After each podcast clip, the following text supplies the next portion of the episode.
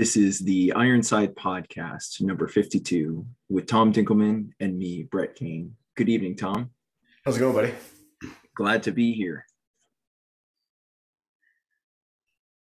See the child. He is pale and thin. He wears a thin and ragged linen shirt. He stokes the scullery fire. Outside lie dark turned fields with rags of snow and darker woods beyond that harbor yet a few last wolves. His folk are known for hewers of wood and drawers of water, but in truth, his father has been a schoolmaster. He lies in drink. He quotes from poets whose names are now lost. The boy crouches by the fire and watches him. Night of your birth, 33, the Leonids they were called. God, how the stars did fall. I look for blackness, holes in the heavens, the dipper stove. The mother dead these 14 years did incubate in her own bosom the creature who would carry her off. The father never speaks her name. The child does not know it. He has a sister in this world that he will not see again. He watches pale and unwashed. He can neither read nor write, and in him broods already a taste for mindless violence. All history present in that visage, the child, the father of the man. At 14, he runs away, he will not see again the freezing kitchen house in the pre dawn dark, the firewood, the washpots. He wanders west as far as Memphis, a solitary migrant upon that flat and pastoral landscape. Blacks in the field, lank and stooped, their fingers spider like among the bolls of cotton, a shadowed agony in the garden, against the sun's declining figures moving in the slower dusk across a paper skyline. A lone dark husbandman pursuing mule and harrow down the rain blown bottomland toward night. A year later, he is in St. Louis. He is taken on for New Orleans aboard a flatboat, 42 days on the river. At night, the steamboats hoot and trudge past through the black waters, all alight like cities adrift. They break up the float and sell the lumber, and he walks in the streets and hears tongues he has not heard before. He lives in a room above a courtyard behind a tavern and he comes down at night like some fairy book beast to fight with the sailors. He is not big, but he has big wrists, big hands. His shoulders are set close. The child's face is curiously untouched behind the scars, the eyes oddly innocent. They fight with fists, with feet, with bottles or knives, all races, all breeds, men whose speech sounds like the grunting of apes, men from lands so far and queer that standing over them, where they lie bleeding in the mud, he feels mankind itself vindicated. On a certain night, a Maltese boatswain shoots him in the back with a small pistol. Swinging to deal with the man, he is shot again just below the heart. The man flees and he leans against the bar with the blood running out of his shirt. The others look away. After a while, he sits in the floor. And that is uh, the first few lines of Cormac McCarthy's seminal work, Blood Meridian. And I read that because our guest is partial to that book. And we are honored to welcome Gruntpa to the show. Gruntpa, thanks for coming on. Thanks for having me, gentlemen. So, why do you like Blood Meridian? um, that is like a that's honestly the hardest question I think I'll be asked tonight. Like it's um it's a great book because it is about everything. Like and it's extremely like dark, but it's not dark in a way that like in horror novels or something where it seems like um like it's put on. It's it's dark because it's real. Like in it um it seems to capture like the um, like the uncanniness of just reality. Like how things really are strange. You just are used to them like there's certain passages in that book and there's one especially that talks about you know if you were to strip all your experience from like your present reality you would see it for like what it is. Like it's it's you know, talking chimeras and apes and, you know, the world is actually very peculiar, but it seems familiar. So you're, you don't notice it. And that book captures it really well. And it has the best character that's ever been written about, which I think is I mean, it's a, it's a very dark figure. Again, he's the kind of the antagonist, um, but it's called Judge Holden, and he's the best villain that's ever been written about. I mean, the whole thing is just like I, I've read books about that book, so I don't want to start off on like a long rant here. I know we just began, but it's my favorite book because it's it's it's actually based in history. It's from it's about the you know the the Indian Wars in Texas and Mexico and in the Southwest. Um, and it's yeah, it's one minute Cormac's talking about just some average thing or some terrible battle, and the next thing you know, you're like you're spanning the cosmos, like talking about like the, the nature of reality or something. It's it's just a really incredible book. I encourage anybody to read it.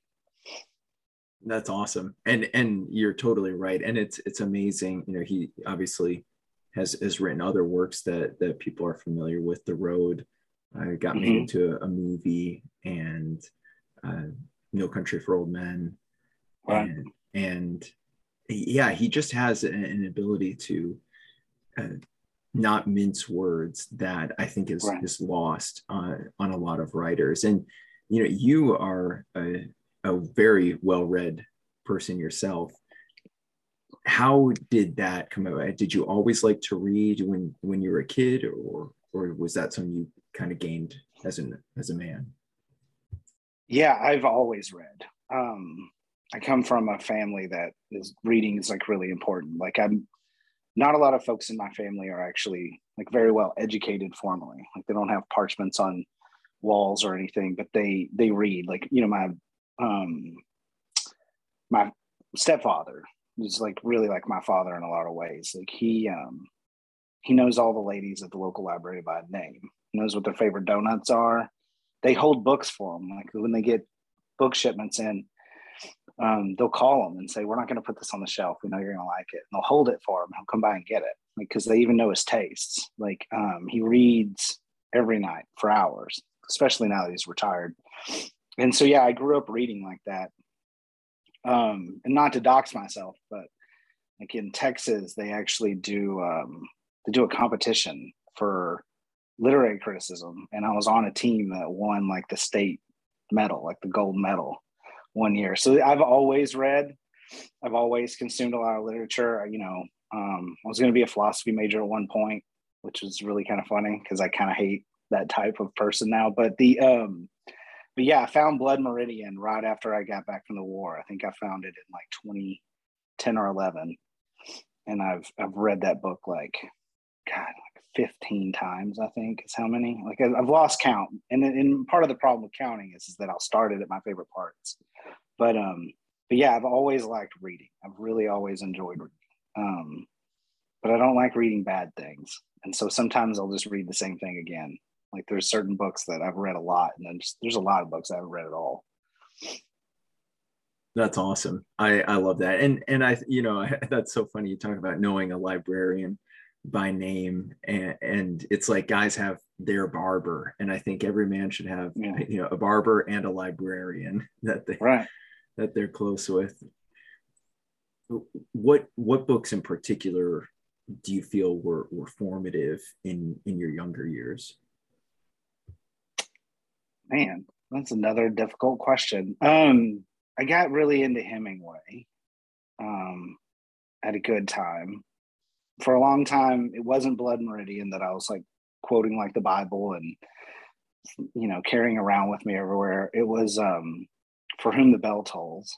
I really liked that book, which is funny because now I know that like a lot of people don't like that one. Like they think that's like Hemingway's kitschiest book. Um, but I think it was great. I still like it. Um, yeah, I was really into philosophy and I liked like the older stuff. So, you know, I, I really liked like the fragments of Heraclitus. Like I read that a lot. Um, I also liked the the Bible. Like I liked um, I've been a really big fan of Ecclesiastes too. Um, I mean, you're starting to see a theme though. Like I like really kind of dark stuff, like um, kind of brutal realities like uh, meditations of aurelius um, i like kind of being slapped around by the stuff i read i don't like the you know i can't it's not like i have a thing against like stephen king or some of that but like you know the term pot boiler you know like just the kind of book that's just it's not good for much other than just boiling water in a wood stove. Like, um, I don't, I can't get into like, I, there's a lot of, there's a lot of books that like I see people are fans of and, you know, I'll attempt to read and, and it's unfortunately like even like science fiction and stuff like I'll get it, I'll open it up. I'm just, this is work for me. It's, it's too poppy. It's too, the heroes are too great. You know, the, the villains are too bad you know like i like yeah i like the a good dose of reality in what I read. So yeah, a lot of it early on was like kind of philosophical, but um, in the end, like yeah, Blood Meridian's kind of won my heart. I almost don't want to read any other book. Do you like the dark stuff because it teaches you more about yourself, or you already know who you are and you like the dark stuff because of it? So like this is like an like this is in ecclesiastes actually and it's and it says that like you learn more at a funeral than you like learn at a party. And so like i feel that um the un the uncomfortable parts like the parts about your own death the parts about like the futility maybe of it um yeah i guess I, I learn more about myself or I just i'm having to confront facts. Like you know part of that whole point of like the memento mori like angle is that you should be examining constantly like with a mindfulness that you were to one day be dead and are you wasting this current moment?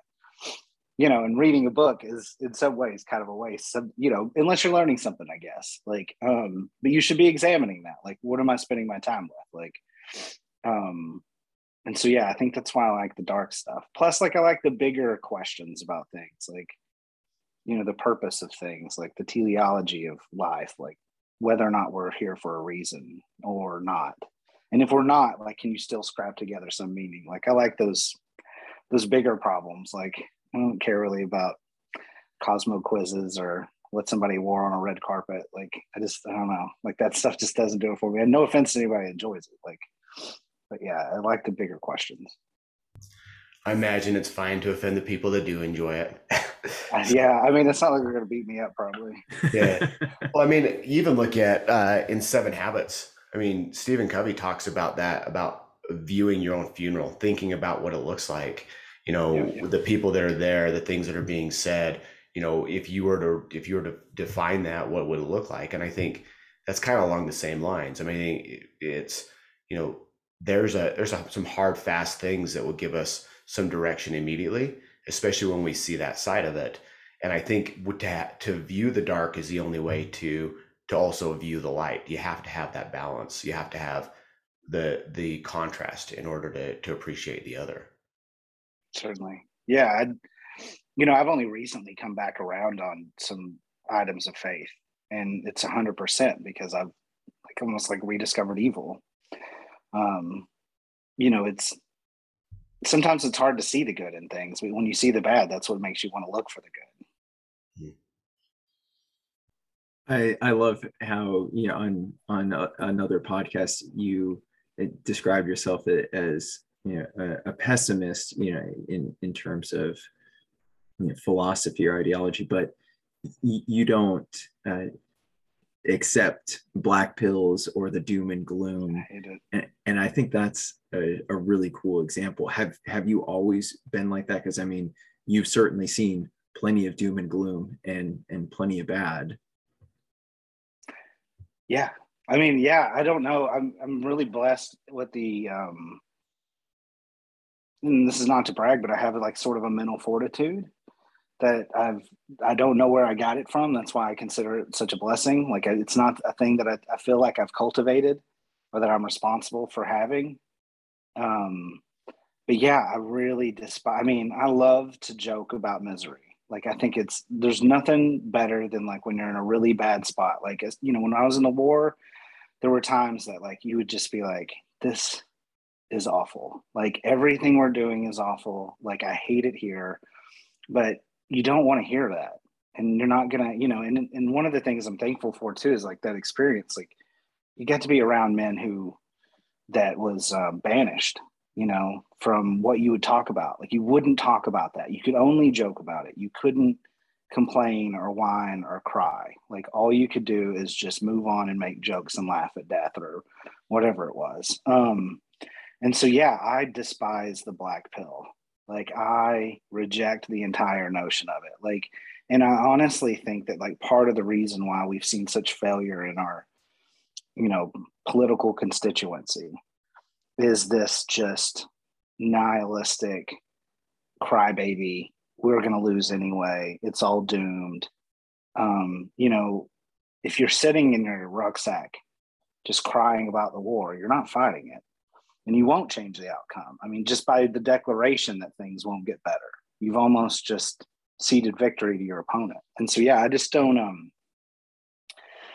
i don't like it. And so yeah like i i do ultimately have a lot of trouble believing in um like positivism and you know supernatural things in the metaphysics. Um i want to but you know i can't i can't really make the i can't jump the gap um so i tend to actually believe that you know philosophically like i'm a little pessimistic i've read too much schopenhauer but I've also started reading a lot of Nietzsche, which is just like, yeah, so what? Like the universe meaningless, like, but can you scrape meaning out of it? Like, can you actually war against that fact? And you can.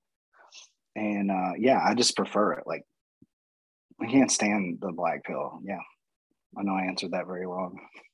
Oh, it's great. You know, and and I think it's like a well balanced diet. I mean, you you are eating only good things of good quality. You're not consuming junk food. You're not consuming junk books, and you're certainly not consuming uh, junk black pills.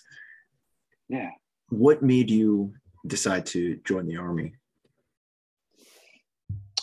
I don't have a great reason. I think there's a lot of people that join. You know, I was in the infantry, and so I was able to see what kind what kind of people join the infantry, and I think a lot of folks would be surprised who joins the infantry. Um, a lot of people say that it's just a bunch of dummies, which is also true. There are some dummies, like there are really some dumb people that join the infantry because they couldn't get anything else, but that tends to be actually the minority. Um, a lot of folks join to get away from something um, at home, you know, lack of opportunity, bad family stuff, uh, trouble with the law. There's also a lot of, you know, there's some patriotic people who want to fight for their country. They're very patriotic. Um, I don't know which of those I was. I, I, wrote about this one time in my very neglected blog, but I was saying that, like, um, you know, I joined, I actually made this weird jump where there was this one point where I was, um, I was very left wing. Like I've kind of just like I've danced around the entire like political compass. Like um and at that point like i was waltzing through like left like leftist non-authoritative kind of leftist like kind of like the but um i was like in amnesty international.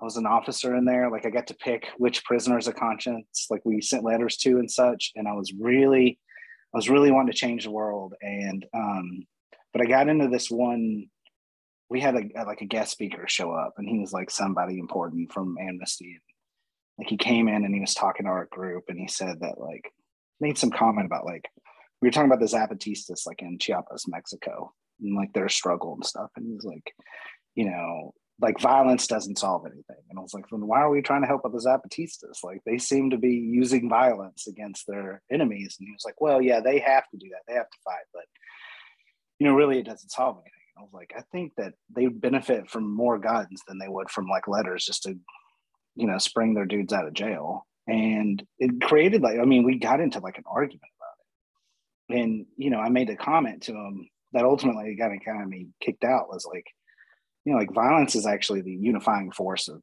like nature. Like it's a blood meridian concept, really. You know, that like violence actually is the governing, you know, almost like God of the universe. It's his major, it's his major tool. And so, yeah, I just I fell out of that and I was like kind of politically homeless. And I was, I mean, I had even protested the Afghanistan war. Um, but then um, in 2003, like we invaded Iraq. And uh, yeah, I don't know. It kind of stirred me. Like I, I fell for the propaganda, I'm sure some people would say.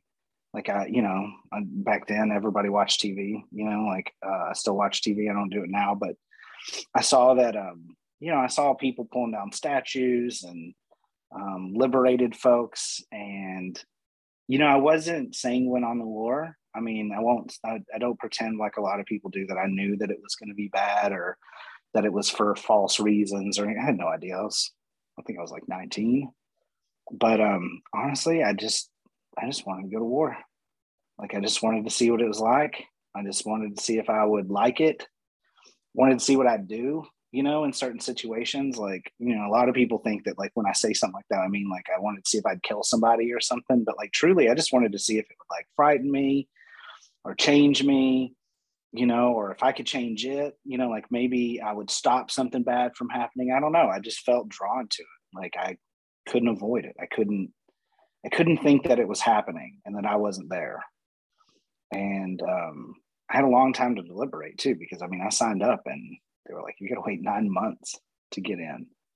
And so I waited nine months, like very patiently to get into the war. And by that time it had changed and still didn't dissuade me. So yeah, I I don't know why I did it, but I know that I couldn't have not done it. Were there some things that surprised you about yourself after you found yourself in war that you weren't expecting, or, or things that just validated what you already knew? I, um, even before the war, I found things that like really surprised me. Like, um, I was always like a like a just a consummate underachiever in school. Like I'd get the grades that I had to get. You know, if it was a subject I enjoyed, I'd get good grades. If it was one I didn't like, I would just barely pass. And um, I knew that I knew that I could do better, and I knew that I had in within me like the ability to do well. But the army, and particularly the war, brought out um, things in me that were that showed me like I guess my potential. Like I I'll be honest, I was scared. like I was scared I was gonna get killed. And if I didn't do things, like it finally put like the necessary fire under me, like to to try hard at things, to learn things, you know, to I just like I read, you know, fiction and nonfiction, I was reading every FM and TM that we had, like every field manual, every technical manual. Um, I wanted to practice everything.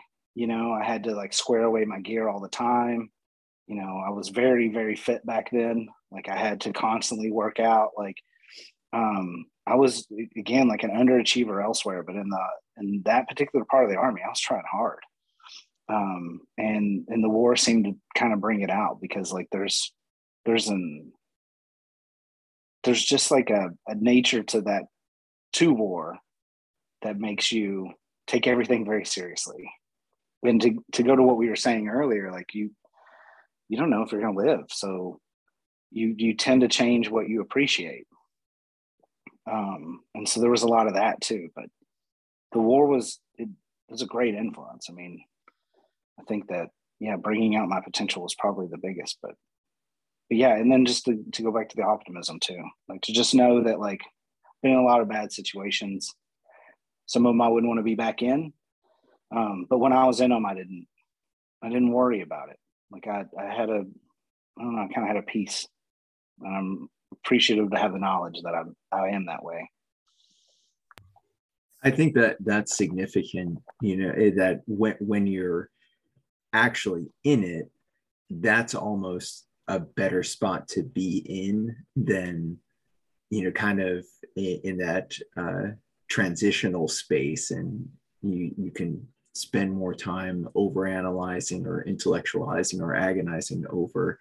Just this last weekend, we were at my daughter's soccer game and I coached her soccer game. We lost pretty badly and we get back to the car and it, it wouldn't start. And she's hungry and tired, you know, and all these stressors.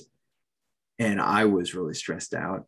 But, you know, my in laws came and, and picked up my wife and daughter and I was able to to jump it and I was driving and then it died in the middle of the road and it started raining and it was a you know pretty high speed road and I got out and I felt better being in that situation and you know mm-hmm. having to direct traffic uh, than I did with when the car was you know dead parked and I was worrying about oh okay well, I have to do all these things. So I, I think that you being in those uh, you know potentially lethal uh, situations, that really shows you who you are. And and i think that you haven't even reached your full potential yet uh, and, and, i think that you're on a, a great tra- trajectory.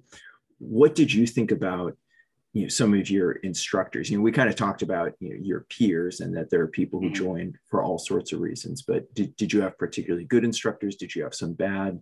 Uh, what was that like? I um i was again very blessed. So uh this is so i joined the army and the reason why it took nine months to get in so like i signed up um i wanted to be a ranger. My um my knowledge of the army is fairly limited, like almost every person that joins it. You know, even if you have a family member, and I did have a family, I had a brother, and he was in the army before, and he was airborne, and he was like, "You have to at least be airborne. Like, if you're not airborne, like I'm going to disown you, and don't join the army for something else beside the infantry." This is all advice, by the way. I mean, I wouldn't even have, I wouldn't talk some young person right now into joining probably, but I would not give the same advice that I was given. Um, but I took his advice. Um, and I told them I wanted to be airborne infantry. They, uh, the folks that, you know, the recruiters, like that was like, I guess my first, like we'd say instructor, like my, my recruiter was infantry. And, you know, he looked at my GT score and he's like, you're dumb if you go join the infantry. Like you have, I mean, I have a pretty high GT score, which is like how the army measures, like it's a general technical score, but it's a lot of people call it like your army IQ all the jobs and all the MOSs are limited according to, to GT. And so he's like, You're a fool if you do that. And I was like, Well, I want to be a ranger. And he's like, That's great. Everybody does too. You can wait two years if you want to be a ranger. Like the next slot to be open is impossible. And he's like, What you should do is just be special forces. And I did not know you could be special forces. So we started down that path and I waited nine months to enter that curriculum. And so, like, you know, my first instructor was like my recruiter. And a lot of people talk about your recruiter a lot. Mine didn't. Mine was great. I mean, he actually, he actually passed. Uh, he had a helicopter crash in Iraq, which I didn't know for years until after it happened. Um, but he was great. Like, um, but then I came in and, you know, I went through what they call like one station unit training, which is just like infantry basic, but like also like the advanced individual training, but it's all like in one and and my instructors were all recently from Afghanistan or Iraq. Um, I want to say they were all actually from Afghanistan. They couldn't have been from Iraq, but there were a lot of them that had like the combat infantryman's badge.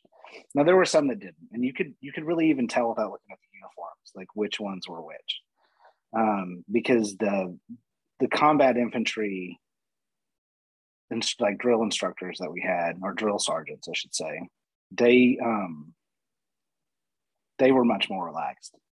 They were much more like, you're not going to use this. Like, you need to focus on this instead, kind of guys. And so, like, I, I got an early dose of it, but like, I never really considered that good. But as soon as I finished airborne school, they put me in um, this curriculum back then that I mean should have almost been outlawed, but it was um, uh, special operations preparation and conditioning. It's called SOPC. And there's actually a guy on Twitter that like I get to talk to now. Um, it was my instructor, and um, at that time, I think he was a sergeant first class. I do believe he was promoted since then before he retired, but it was Zastro, and he was in the very infamous ODA trip, like the triple nickel ODA, the one that took Kabul with like 10 dudes and like a pack of cigarettes. Um, and these and those guys at SOPC were absolutely instrumental to changing like my life. Like that was a miserable program. It was only four weeks. I think I had what they called a zero week in front of it. So I ended up having five weeks with them. But it was just, I mean, they crushed us. Um, and really kind of showed me the difference between like people that quit or don't quit. Like they had this entire ceremony actually. And I kind of like to tell a story. You guys like start waving your hands or something if you want me to slow down or stop. But this um every we enjoy first okay good so like the first week you can't quit back then like you couldn't quit um, they let you quit the first morning and that was i mean it was a rough morning so there's a lot of people that did quit but after that the first week you couldn't quit because they just wanted it to build in you like if you're a quitter they wanted you to just really want to quit but then the last three weeks every morning after breakfast chow. So you do PT, do breakfast, uh, you yeah, PT, breakfast chow, and then you had this formation, and they'd they'd put all the platoons together, and they'd say anybody that wants to quit fall out to the rear, and um, we went in that class from like 180 something. I mean, it was a lot. It was a lot, a lot. It was a lot of kids. To 79 people graduated. Um, and you would have been just eating chow with somebody. They would be bunking with you. You wouldn't know they were going to quit. But then, like, they'd just, they'd fall out. And what they'd have to do is they'd have to walk to the front and they had this, like, uh, this platform up front, this big wooden platform. And on this platform was like a, a huge metal gong. And um, every person that quit had to go up there and ring this gong and they'd have to tell everybody why they quit. Now, most people just they, there became like a boilerplate quit, and they'd say, "I'm roster number, you know, 109 PFC, whatever," and I voluntarily withdraw from this course because I was not mentally or physically prepared. I mean, I still have it memorized because that was the one that was the thing they said all the time. But I got to where I saw what like quitting looked like, and um, that course like i mean it changed. I, I think that might have really solidified my hatred of a, the black pill.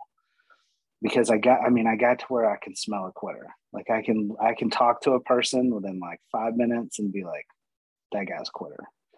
And i um, yeah i really despised it. So those guys were great. And then um, you know i went to selection got selected went to what they called like sopc 2 and that was the best course in the entire army like um, i I mean, it, it, I won't compare it to Ranger School because I don't want to get all the threats of violence from all the people that graduated Ranger School. Um, because those guys are super proud of it and they should be. I think Ranger School is an excellent curriculum. Most of the men that come out of it, they know small unit tactics very well. But I do, it's not Ranger School. But the the guys that I went to the SOPC two course, I think it was like four or five weeks as well. Um, the instructors there were great, and it prepared us for small unit tactics, which this is about the time that I get bounced out of the whole SF thing, which is another story. But but yeah, those those guys were great. I learned a ton, and so by the time I made it to the 82nd, I mean I was was better trained in small unit tactics than most of my squad leaders. I had like a no, you know, no quit attitude. Um, and yeah, that didn't, I mean, that wasn't natural to me. Like I grew up like every other kind of millennial, zennial kid you know? I, I played some high school sports and stuff but like i wasn't i wasn't like that. And so yeah i was really prepared. And so i think i'd say most of my instructors were good. And even the bad ones you learn just as much from the bad ones right? Just like the funeral thing like you learn just as much from a bad leader as you do from a good leader maybe more. So yeah i had really excellent instructors when i joined the military. I imagine watching all these guys quit it became easier and easier for other people to quit because they saw i mean they saw other people do it yeah. right so I'm curious, did it ever cross your mind? Did you ever think about it? And if you did, what kept you from from quitting? I wanted to quit all the time. Like I wanted to quit all the time, but like not in the way that like I knew I would quit. Like I knew I wouldn't quit, but I wanted to quit. Um in special forces selection, like in SFAS, like they when I went, it was 28 days. And um I want to say like the last not the last day. So like four days before the last day, they start you on what they call like the trek back then. And it's like 50 miles cross country with all these like team events. And it's tough. And I remember walking across the drop zone there outside of Mackall. And um, I was thinking about like maybe there's a hole that I could like put my leg in. And if like I stepped in it in the right way, it would break my leg. And then I'm not quitting like I'm not quitting. My legs broke. And everybody will say, you know, you tried really hard um, and really proud of you, but you broke your leg. I mean, what can you do? Like, you know, you didn't quit. Um, and yeah, I, it, I was really miserable a lot of times, but there was just, I don't know what it was that kept me. I, I'm really, I guess I'm really susceptible to peer pressure. I really don't want people to think of me as a quitter, maybe. Um, I wasn't really trying to be a Green Beret. I didn't want the hat that much. I mean, I wanted to be in a really good unit. Like I knew that I wanted to be in a good unit because I knew good units come home. Um, and I thought if I didn't quit, I'd be, I'd, I'd, know I was going to a good unit. You know, if I was going to an ODA or something, if I was going to group, I'd have, so like part of it was that, like self preservation. Part of it was just, I, I didn't think I could live with the shame of being a quitter. Um, but I won't pretend that like there's some like brave person in me that's like, no, I'm just that tough. Like I, I'm, I don't think I'm that tough. I just, shame was a, I was more ashamed of quitting than I was of wanting to succeed, which is kind of a cowardly way of being brave. Man, I don't think you have a cowardly bone in your body, brother. I disagree. But, I know me better than you. well, th- those are the only bones you've broken, are the cowardly bones. and forget about breaking a leg. You know, and I I'm interested in because you've talked about on, on the exit podcast that you had one of your guys later on who came to you with a profile and and you were kind of surprised um, and, and so w- what was the the difference between you know when you first got in to you know the i guess the next generation that you saw coming up? I um I think the big, I mean, I, I, I try not to get into the like the generational wars, and it's mostly because I kind of occupy a hinterland between those two camps. Like I'm not, I think technically I'm a millennial. Um, I tell people I'm a zennial now. I've also told them that like I'm transgenerational, like I'm like the Rachel Dolezal of Gen X. Like I am, um, I want to be Gen X. My parents are boomers. Like they're all very old. They had me very late. All of my siblings are Gen X solidly within that cohort. Um, and so I just always like I felt like Gen X does. Um, but I'm quite a bit younger. So um I, the difference to me has just mostly been in um I don't I do think that like nutritionally or something they're just fundamentally different. I think when we talked about like that on exit, if I recall, like um they really do have like lower bone density. Like they're they're they're not just weaker men. Like they I mean I don't mean like weaker in character, I guess. Like but they are physically like somehow um their frames just don't hold up. Um there's also but I think the bigger one is just that they didn't they didn't go outside. They just didn't go outside. You know, I I I work in uh, information systems and security and such now. Like I'm at a desk all day, um, on a computer a lot. I'm very online. Like unlike a lot of people, I very much embrace it. Um, but I didn't grow up that way. Like I grew up where it was, uh, hey, it's pretty day outside, go outside, and I wasn't allowed to come inside. Like it, even if I wanted to go inside, I, I, couldn't. There wasn't a computer there for me. Um, our television was very limited, you know, because um, I was I grew up very very rural, and um, yeah, I just spent a lot of time outside, and so I feel like the newer generation didn't. because um, I notice it in other ways, not just like in what they know about being outside. I mean, it's not just that they can't light a fire, right? It's that they don't have like these interpersonal skills that allow them to communicate with, you know, if it's men with other men, you know, or women, like they just don't know how to talk to people. They don't know how to manage conflict. They don't know how to, they just seem uncomfortable. Um, and so like I, I feel like that's part of it. I mean, I don't know. I, again, I don't want to get into the wars like between the generations, but I, I kind of do worry about the youth you know i think that i think that the influence of the internet you know while it brought them like a library of alexandria. I mean they literally know about anything they want to know about. They have like the world at their fingertips. Like part of me like almost wishes to go back in time. Like almost rather than be illiterate but at least be outside and tanned.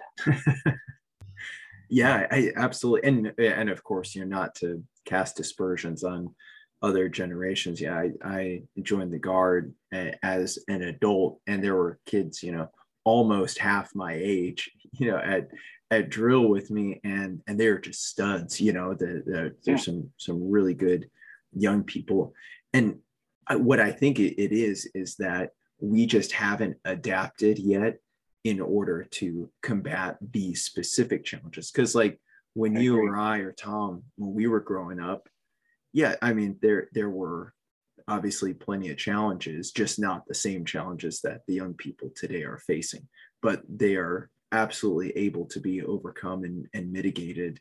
And and yeah, I, I don't think that we can uh, let ourselves rest on our laurels for oh yeah we were outside all the time as kids and right. we definitely can't uh, you know blame these young kids it's like oh well if you guys just did a b or c so well they're the oh i'm sorry no no you go ahead brother well it's, it's just they're the legacy yeah i mean again like it's very black pill to just be like oh like the the future of america's gone and these kids will never go outside like take them outside mm.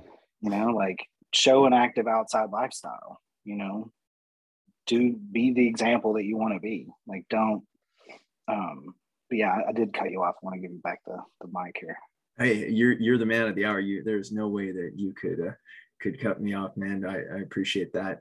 You know, and you are are the the best fit for the purpose of, of this podcast and kind of our, our message you know focusing on building up a, a defense you know spiritually intellectually physically and, and socially and, and tom and i we we both serve uh, in our church congregations with with the youth with the young men in particular. And it's it's awesome to just have that opportunity like hey guys we're we're going to learn how to start a fire. We're going to learn how to you know throw a punch. We're going to go for a walk. We're going to go for a hike. And i i, I want to know what, what are some things that you're doing with uh, with your son to you know kind of build him up so he can follow in your footsteps? You know and it's it's funny after that speech of mine and yours like i have to tell you like my son um my son does have like some peculiar challenges that other children don't. Um but i um what i'm doing with my son is not trying to make him like me. That's been a mistake i've watched a lot of fathers make. It's really easy to to get discouraged especially when they don't follow in my footsteps. Like I have a quiet hope that my son doesn't join the military, like especially the infantry. Um, he he needs to know some basics, and those basics are being covered slowly. We do try to teach him to throw a punch, but I don't think he's going to be much of a fighter. Like my son seems to be a little bit of a lover, and that's okay. Like I mean, again, like as long as he can throw a couple of good ones in there, um, we'll deal with the consequences. Like I I want him to be outside. Um, you know, we take him out, we hike, but you know, his legs are tired, he gets bored.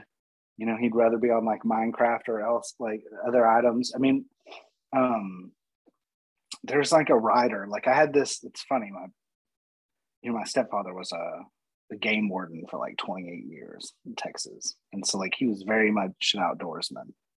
And um, he had this quote that he had like framed in my bedroom as a kid, and um, I'm probably going to misquote it, which will embarrass me because I'll stare at this thing for like 20 years. But um, it's from like Cotton Cordell, and it says like te- first teach a boy to hunt, fish, you know. But like basically, it ends saying that like you know in the end they'll come back to it.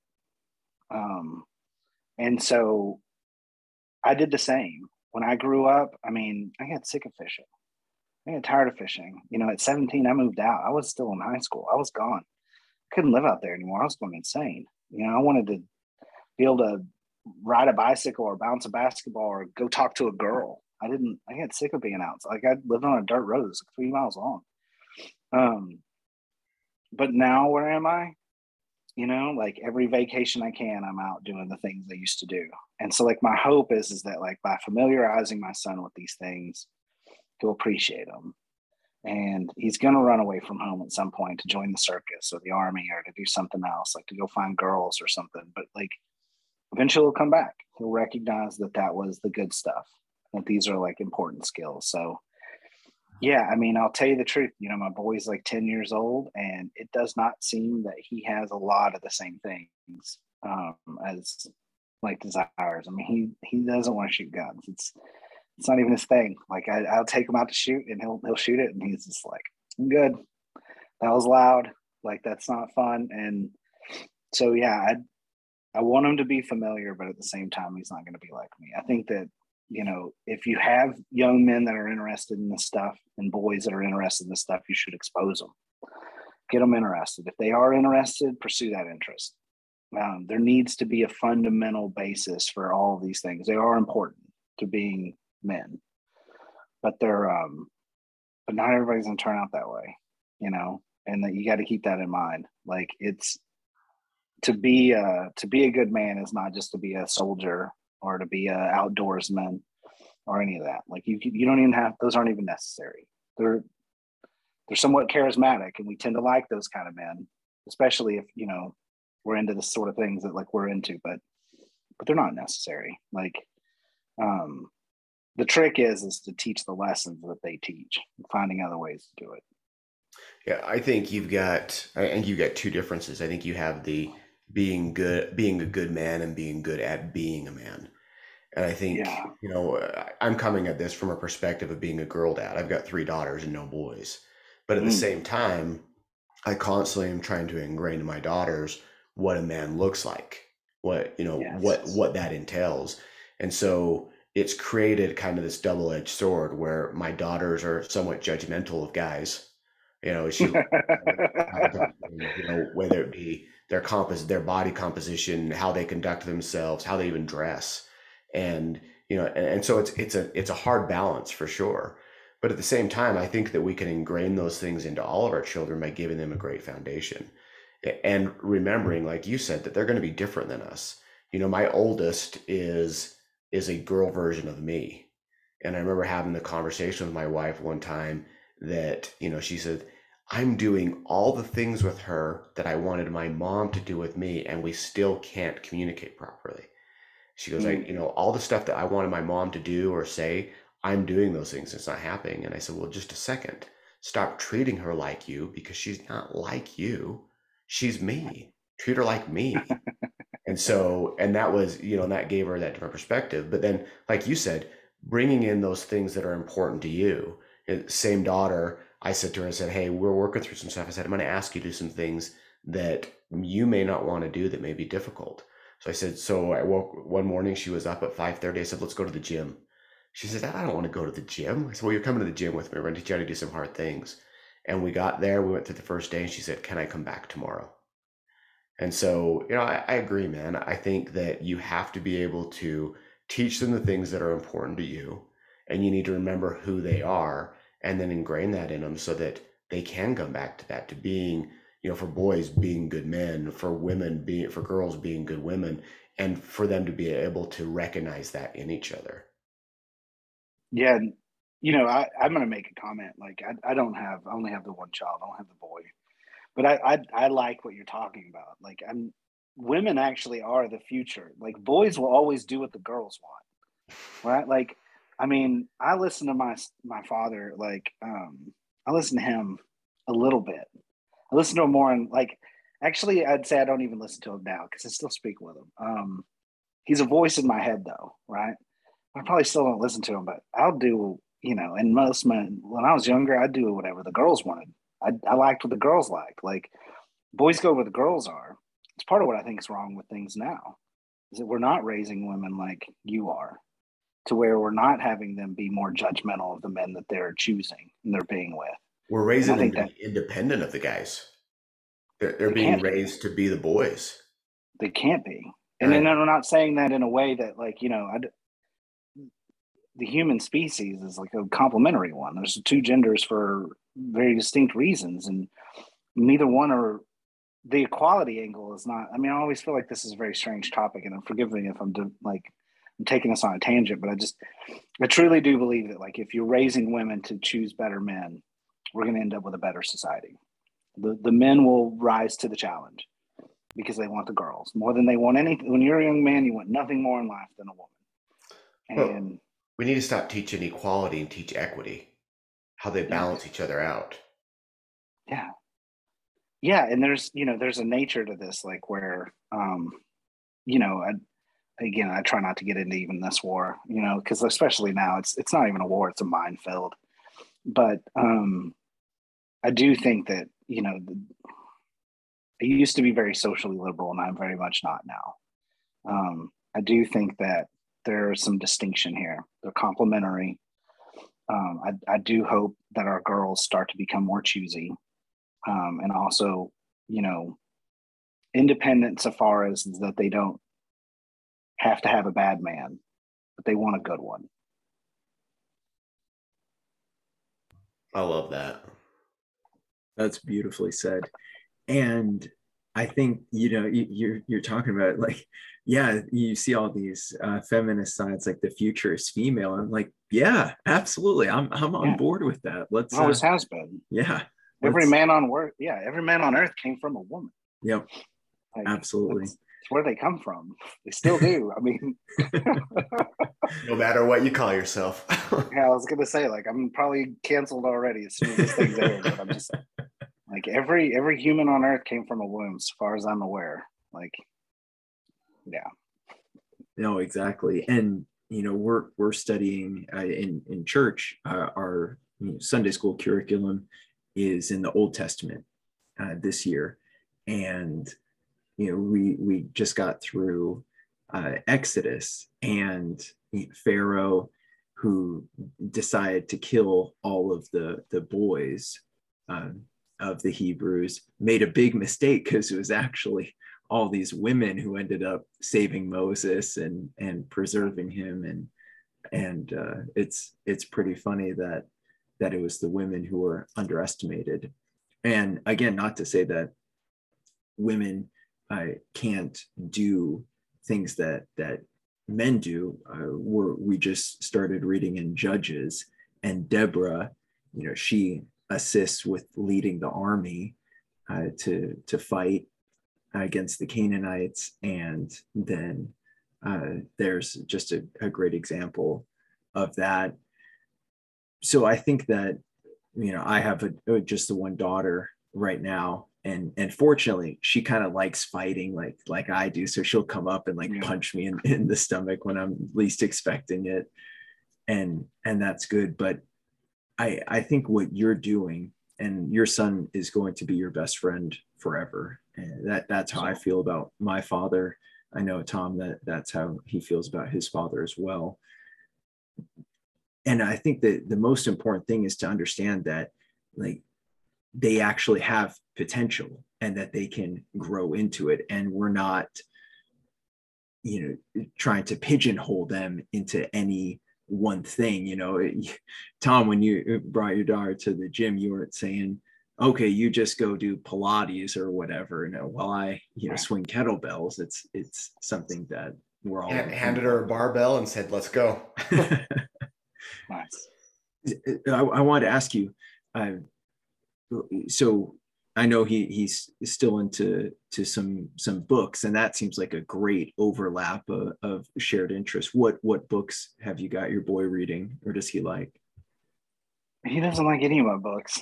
Like I've I, have i have bought him books that I like. Um, he is um, so my son has Asperger's. Like my son is um, and they've changed this on us all like 15 times and i don't want to mean to offend anyone he's on the spectrum. He what would be called like high functioning but then i've heard that you don't use that anymore. I don't again i don't want to offend anybody. But the um but yeah he's uh, he's really into drawing. He's really into like graphic um like graphic novels like but not like the ones that like you might be familiar with like not the adult type graphic novels. They actually make these for kids that are more so he's like really been into those. Um the only thing that i'd say that we've shared um is i have like some really awesome posters that i've gotten them that like i'm into which are about like um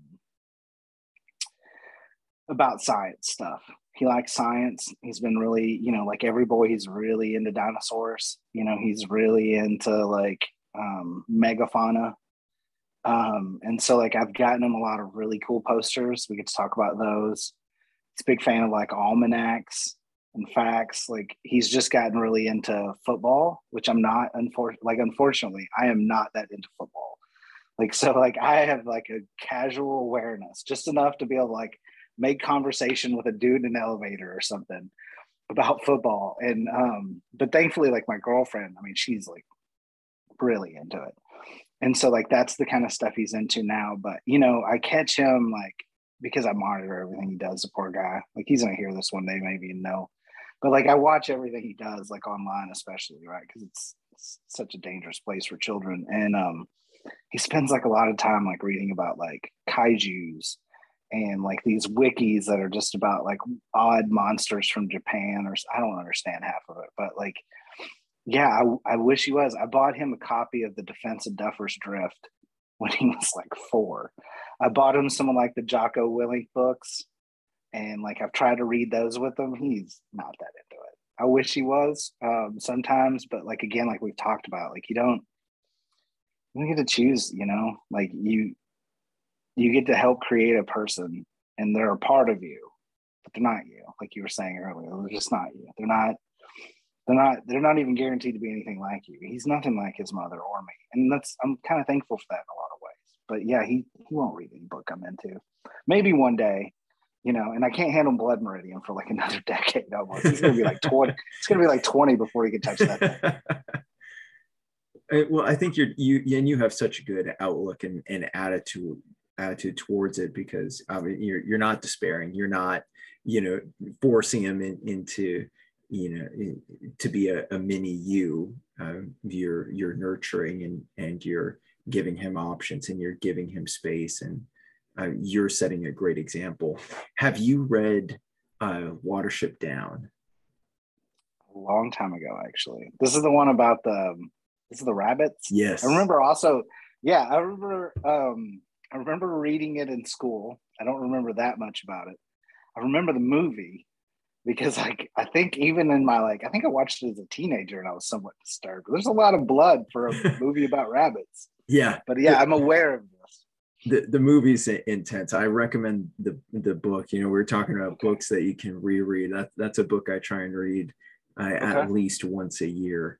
Uh, and, and I, I think I know you will like it, and I think your your son might enjoy it as well. Okay, yeah, I'll take a look. Yeah, I'll have to send you a copy. Well, I, I, I, know your your time is precious. I, I wanted to, to wrap up, and I'm, I'm sure Tom has has another question before we end. But w- what can you know people who don't have your uh, impressive uh, background do to uh, be a good dad, to be you know a good man? How can they build up a defense uh, against all of these encroachments on the, the truths and values that we embrace. The um, actually, I talked to Braxton about this the other day. Um, I don't lie to my son. I have a rule about it. I will not lie to him. I might not tell him everything. There's certain things that I won't tell them, but uh, I think you can't lie to your kids period. Like they'll know. If they don't know today, they'll know someday and they'll resent you for it. Um, you know, the world is really scary, and the instinct sometimes to lie comes not from a desire to deceive your child, but to protect them. That protection won't last, right? And there's ways of telling them the truth without telling them the whole truth. And when the instinct to deceive your child to protect them comes, turn that into a, a way of telling them something they need to know without telling them everything they don't need to know. So I have a, you know, I don't, I don't lie to him. I mean, I'll tease him and stuff. I'll, I'll make a, I'll tell him like his belly button's actually when he was shot by an Indian or something like, um, you know, I'll, I'll, I'll make jokes like that, but like, I will not, I refuse to lie to him about things. Like, um, like an example is like he's asked me about like the war, like because somebody's told him that I was in the war, and they'll ask, and he has asked me about it, like, and he'll say things like, "Did you like Afghanistan?" And I'm like, "I did not like Afghanistan." Like, and it wasn't for any, you know, the reasons. Like I'm just like, yeah, you know, like the people weren't super friendly. Like I didn't really like the culture. Uh, it's a little warm. Uh, it's a little dry. But then he's like, "Did you like Iraq?" And I was like, "I loved Iraq. I actually loved Iraq. I liked the people. I didn't really hate the place. Like, um, I won't tell him something about the war. Like, if he was to ask me, you know, he he did ask me once if I fought in the war. I told him I did fight. Um, he hasn't asked me any uncomfortable questions, but they'll come one day, and I'm prepared to tell him the truth about it. Like, there's um, like I said, there's a lot of there's a lot of desire to hide the truth from your children, and I get it, but it's out there anyway. And if it didn't come from you, it comes from somebody else, and you didn't manage that. If you didn't tell it to them, somebody else did, and their version of it, and their spin on it, and everything else came with it. And yeah, I just I think that I think the number one thing is to never lie to them. They'll remember one day who told them the truth, and if you're not on the list, hurts your uh, legacy. Well, I think a lot of times we try to justify lying to them as in we're protecting them. But the truth is, is it's not our job to keep them from falling. It's just to help cushion the blow. Right. I mean, it, it, and it I, I, don't see any other way of it. If I don't allow my kids to fall uh, and fail periodically, then I've failed as a father because they won't be able to navigate the rest of the world later. How would be you in a uh, box one day? What's that? I'm, I'm sorry, I didn't mean you'll be in a box one day. Yeah, yeah. One one of these days, you. I mean, they're gonna be throwing dirt in on you. Yeah. If you're if you're trying to protect them and you spend a lifetime doing it, what are you gonna do after that? Like, you're they're on their own. Yeah. Your job your job is to make them a complete human being rather quickly. 18 years, it's fast. Yeah. I mean, way way earlier than before you're in the box. Yeah, I mean, and that's the thing is like you, they might turn away from you for a period of time. It happens. I mean, in a lot of families, and not and not for a failure of the parents. I mean, I'm I'm kind of a testament to that. Like there was, I ran away from home basically at 17 and had no good reason for it. Um, you've got to prepare them for it. Either you'll be dead or you'll be gone or something will happen. And yeah, the, the truth's out there. So you're right. Like you, you shouldn't. You should help them in recovery and you know how to respond and recover to bad things but you can't stop it it's out there waiting on them and that 18 years is way shorter than we think i mean olivia turned 16 on thursday i did, and it, it, seems like just the other day that you know I, w- I was holding her on my chest as she fell asleep you know? That's there it's every father. I mean my my son's you know just short of that but i feel like it's going to be tomorrow and i'll be celebrating the same birthday you just did. Yeah. It's it, you know it it's it's too fast. And then and then i think about you know how must god feel you know with right. all all these children uh some of which have have made poor choices many of which have all you know all of which have made poor choices at some point but many of which turn turn back and and get on on the right road. And i think you know when not lying to our kids that's another pitfall that we might be tempted to to black pill them you know but it can't come from a position of fear in, when we're telling them the truth it has to come from a, a position of confidence. You know i think all the time about you know what would happen to my daughter if i were incapacitated? You know could she reach uh, food on the shelves? You know would she know how to navigate to and she's only six but you know since she was two she's had a really good eye for direction. So she knows how to get to grandma's house you know and, and it's in walking distance it's a couple miles but she can make it in in a pinch you know but just all these little things but it's not that i'm afraid for her it's that i i believe in her and i want her to to be brave and and to do these hard things um yeah man well and you mentioned your your uh blog. So you've got uh, your uh, digital drop zone, and that's at digitaldropzone.com. Can you tell our listeners just a little bit about that, and maybe that'll galvanize you into keeping up on that a little bit? yeah, I mean, I've it's a neglected place where I, I, I, you know, tweet. I really like the brevity of Twitter. That's where I spend. Like, if I'm gonna, I don't do social media at all, um, but I I like that short, concise, you know, rapid fire. I can argue with strangers. I don't have to argue with anybody I know. It's not like Facebook. Um, but I got the drop zone just because there were times I wanted to talk about things in longer form.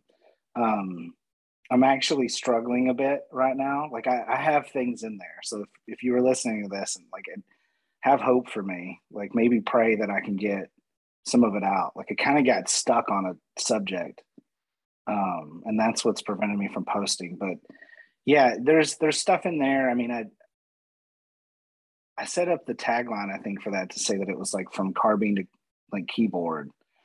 Um, to kind of talk about like you know my own personal biography about like what I've come from and what I've come to, but it it also kind of just um, describes the expansive things I like to cover. So I mean, if you're interested in like gun stuff, like I talk about some of my gun runs. It's like a little sport I've gotten into, and I talk about like open carry and concealed carry, and I let other people come to and, and guest post. Um, there's some biographical stuff in there. Um, I also started walking through the Ranger Handbook, which again, I want to make sure the Rangers here that I'm telling everybody I am not Ranger qualified. And if they want to cover right about the Ranger Handbook, I'll let them. But um, but yeah, I started walking through that. I need to get back back to it all. So to you, to your point, Brett, like yeah, it is very neglected, but I've kept it up. Um, and I do I do plan to come back as soon as I can like finish wrestling wrestling with my muse over this latest thing. Well we're looking forward to that. And you know i i know before we got online i, I promised that i wouldn't be overly complimentary. So i'm just going to push that envelope as far as i can and, and say that you, you really are a, a great man and, and a good man a, an exceptional human being. And and thank you for for everything you've done for this country. And it means a lot is there anything you'd like to say to our listeners in, in closing so that they can stop, uh, you know, just double fisting those black pills. Yeah, I mean, things always, everything works in a cycle. Everything that's involving human beings is on a cycle. Like, you know, it's not even a pendulum. Like, that's an often used metaphor, but like, truly, like, you know, I don't know what phase of the cycle we're in. It doesn't seem like a great one, but there's no guarantee it gets better either. There's no guarantee it gets worse you know, you can spend your life feeling anxious about it. You can spend your life feeling bad about it. You really spend your life any way you want, um, but you won't know it. Like, you know, the where they say like the past is unmutable, the future unknowable, and the present temporary. And so, like, the only thing you can actually change is how you feel right now, and it actually is changeable. And so, like, you know, be careful what your thoughts are day to day.